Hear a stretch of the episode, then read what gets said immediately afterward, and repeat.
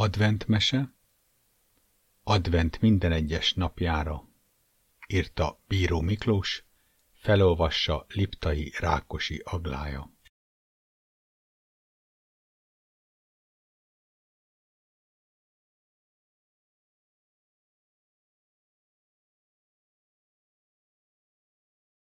Huszonkettedik fejezet. A négy gyertya A mai nap volt az iskolai előadás napja, vagyis amikor felléptek a főtér nagy színpadán a gyerekek kis előadásaikkal.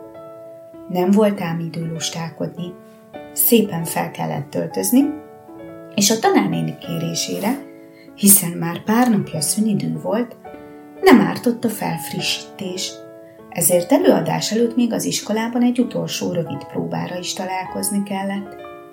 Hamar el is repült a nap, és szerencsére apu is eljött karácsony előtti utolsó munkanapján már délben, így az ebéd után együtt nézhették az iskolák és osztályok előadásait.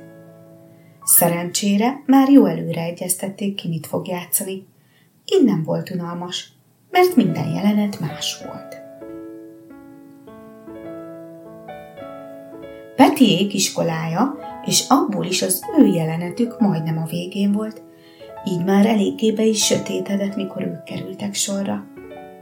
Elhalkult a zene, és a színpad sötétségbe borult. Négy gyertyának öltözött gyermek jelent meg a színpadon, ahogy egyesével felmentek, és mint az adventi gyertyán beálltak körbe, mindenki a helyére, egyre jobban kivilágosodott a színpad. Remekül nézett ki, már ez is biztos.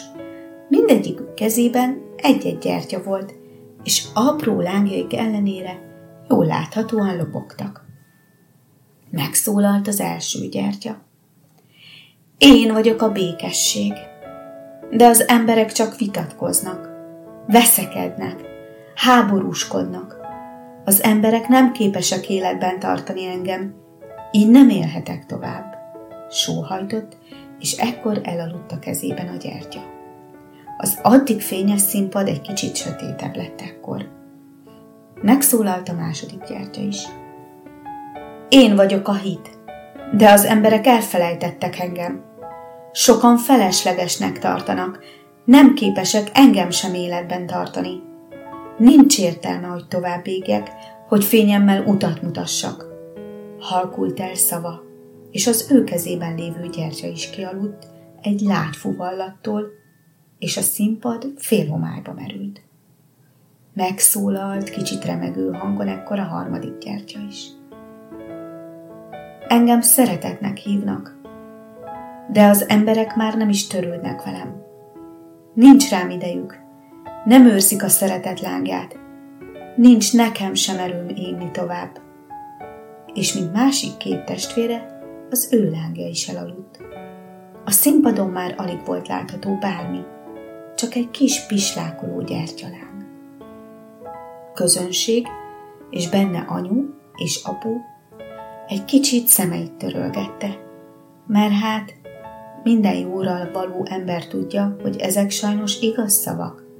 Még a jó emberek is vétenek a három gyertya ellen. Ki véletlenül, ki elkeseredésében, ki hirtelen haragjában.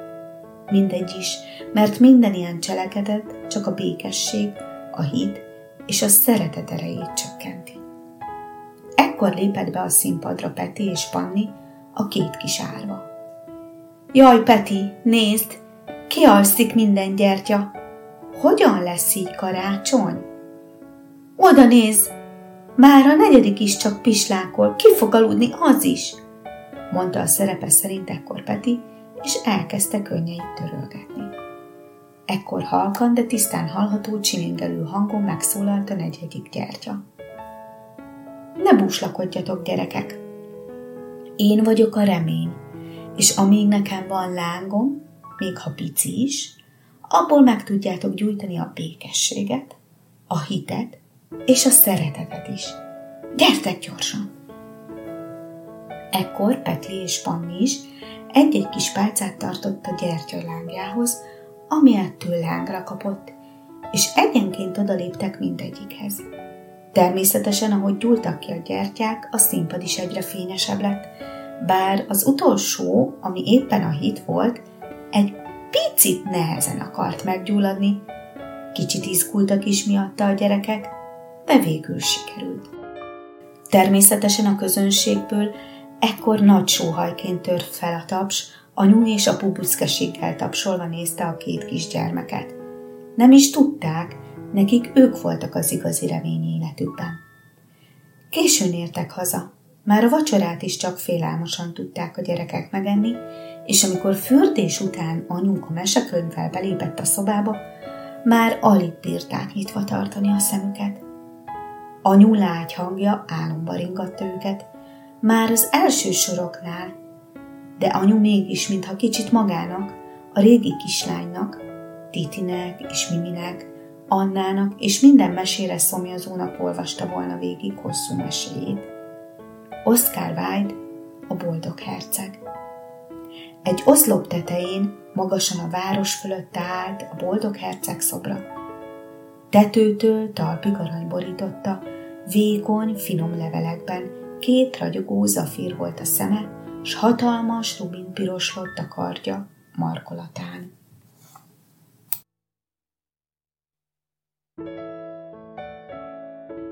Remélem tetszett, várlak titeket holnap is.